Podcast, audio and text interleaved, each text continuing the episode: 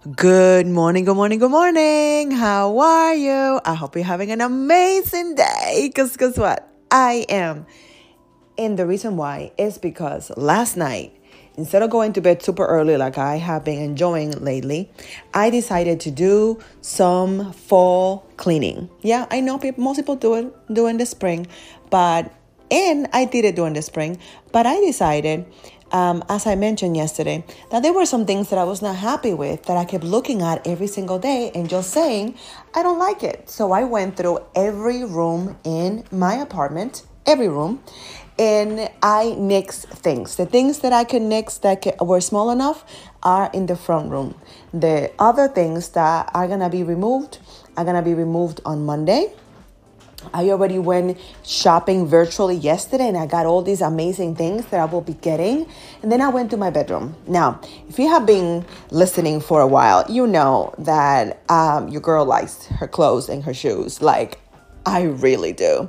Um, but they have gotten a little bit out of control, and since my size doesn't fluctuate much, my clothes always fit. So I had things for a long time. So I went through I want to say 75% of my clothes yesterday. Um, and I found some laundry that needs to be done.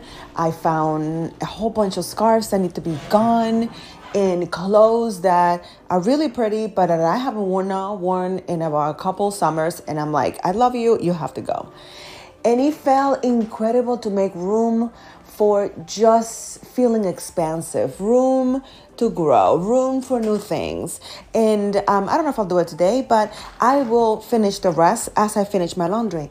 But I'm sharing this with you to say that there's always room for better. There's always room for having and living the life that you want to live. Instead of waiting for a future that might never come, do it now.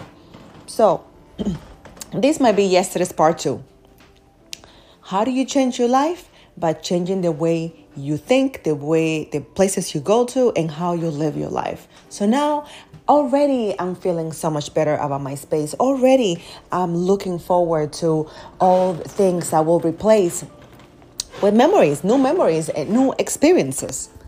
So, what areas can you improve?